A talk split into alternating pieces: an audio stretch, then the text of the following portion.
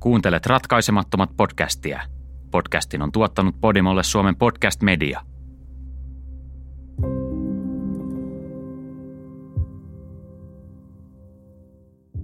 Long Islandin sarjamurhaaja.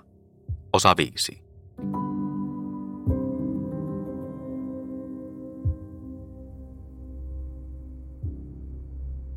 24-vuotias prostituoitu nimeltä Shannon Gilbert katosi toukokuussa 2010 Long Islandin lähistöllä.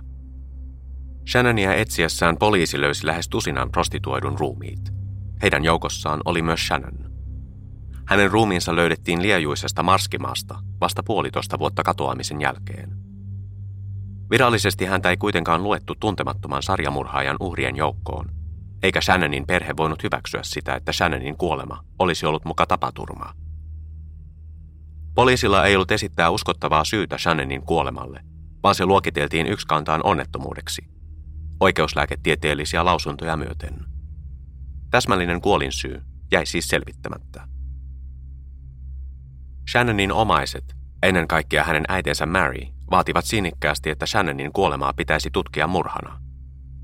Mary pyysi asianajajansa kanssa kokenutta patologia Dr. Michael Badenia tutkimaan Shannonin jäänteet riippumattomana asiantuntijana uudelleen.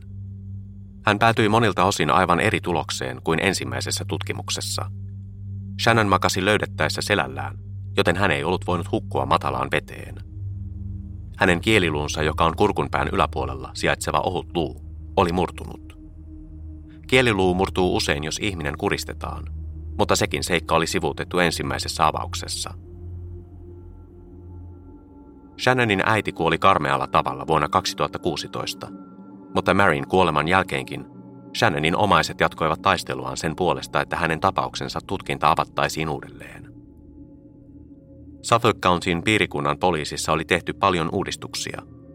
Niistä ja niiden tarpeesta kerrottiin kolmannessa Long Islandin sarjamurhaajaa käsittelevässä jaksossa – Entinen poliisipäällikkö James Burke ja entinen syyttäjä Thomas Spota joutuivat eroamaan viroistaan, ja molemmat olivat oikeustoimien kohteena. Shannonin perhe toivoi, että heidän seuraajansa saisivat lopultakin vauhtia Shannonin arvoituksellisen kuoleman tutkintaan.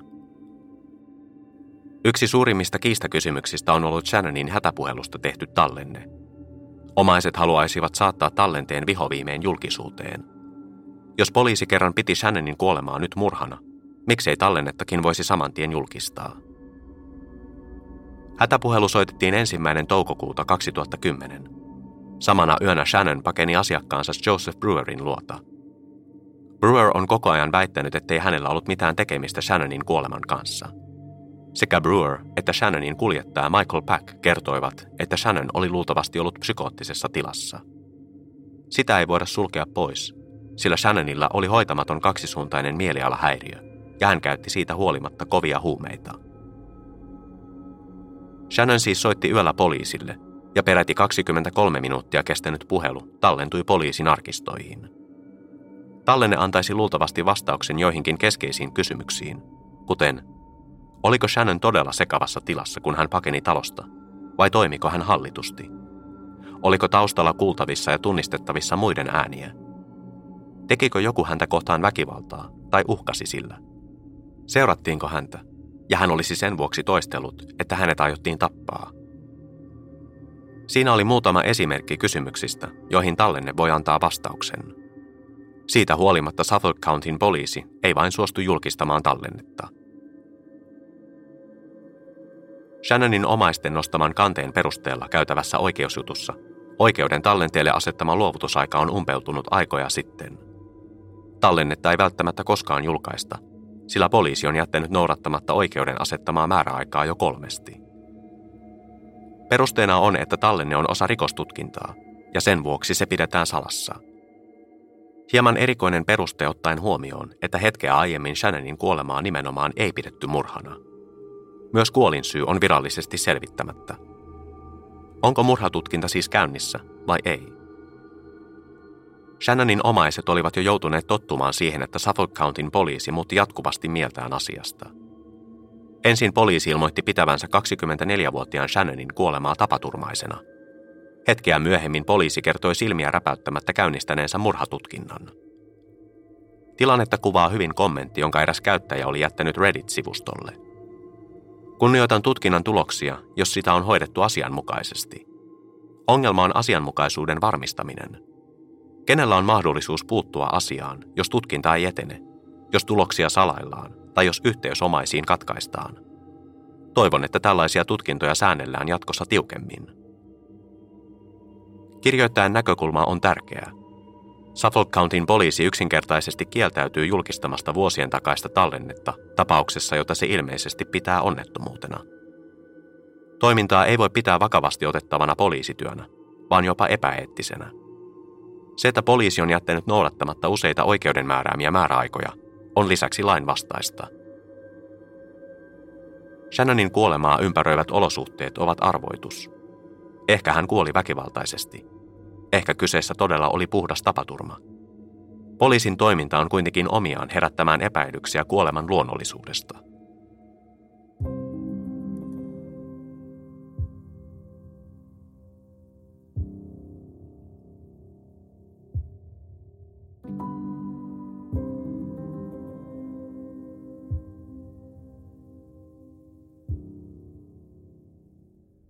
Viime jaksossa kerrottiin tapaukseen liittyvistä uusista seikoista, joita on yhtä mittaa putkahdellut päivänvaloon.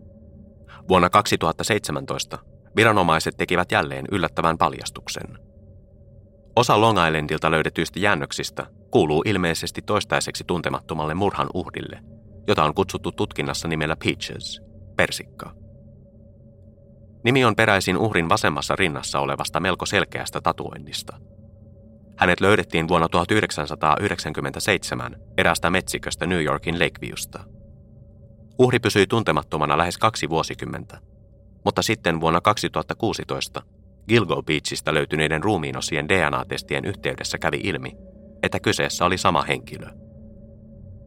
Peaches oli todistettavasti myös Long Islandilta vuonna 2011 löydetyn kuolleen vauvan äiti – Havainto yhdisti tapauksen uskomattomalla tavalla niin kauas taaksepäin ajassa kuin 1990-luvulle.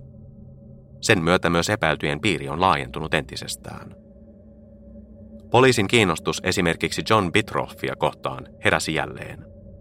Mies istuu parhaillaan vankilassa kahdesta murhasta tuomittuna. Viime jaksossa kerrottiin, että Bitrolf pystyttiin DNA-testien avulla yhdistämään 1990-luvulla tapahtuneeseen murhaan. Hän oli asunut koko ikänsä Long Islandilla ja ollut satunnaisesti yhteydessä myös Melissa Barthelemiin, joka oli yksi neljästä Gilgo Beachin uhrista.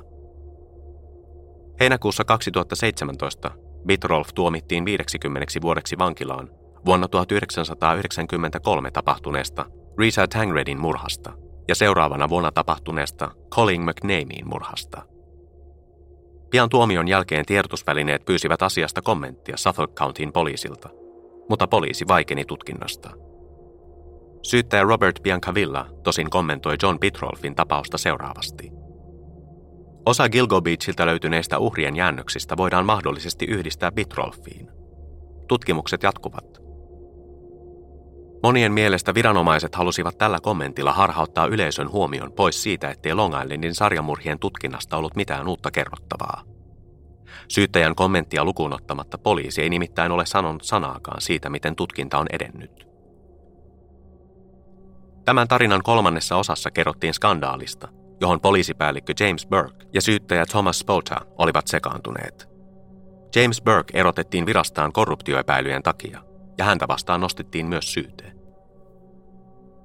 Juttu oli saanut alkunsa vuonna 2012, jolloin Christopher Loeb-niminen mies oli varastanut Birkin auton ja löytänyt sieltä kaikenlaista kiinnostavaa, kuten aseita, ammuksia, savukkeita ja laukun, joka oli pullollaan pornotallenteita ja seksileluja.